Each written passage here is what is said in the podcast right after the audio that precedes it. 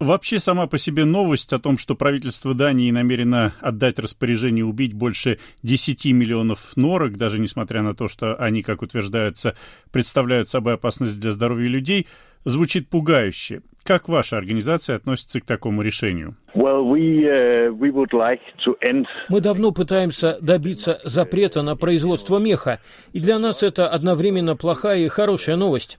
Эти животные должны были быть убиты, если не сейчас, то через несколько месяцев, потому что для этого их выращивают.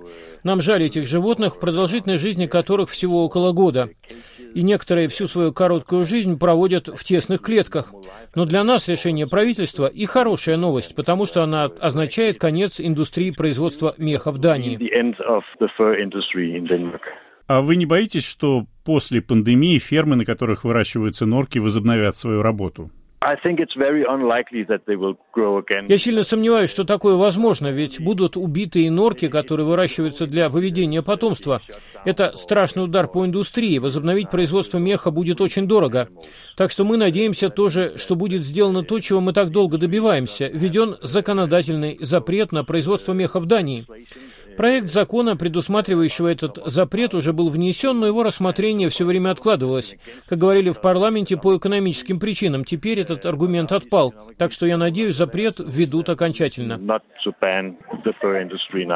Давно ваша организация борется за запрет в Дании меховой индустрии? Uh, uh, Наша организация существует 22 года, и все эти годы мы боролись против разведения животных для меха. В последние годы мы были особенно активны, потому что почувствовали поддержку и в парламенте, и в обществе. Я понимаю, что Дания северная страна, но меня все-таки удивило, что производство меха не прекратилось у вас само собой, даже без пандемии коронавируса, ведь в мире моды явная тенденция к отказу от меха, а в Дании, оказывается, есть еще 12 миллионов норок. Uh, К сожалению, Дания не такая прогрессивная страна, как это кажется из-за границы. Производство меха имеет здесь давние традиции, меховое лобби очень сильно и имеет сильное влияние на парламент и правительство. Так что добиться запрета производства меха очень сложно.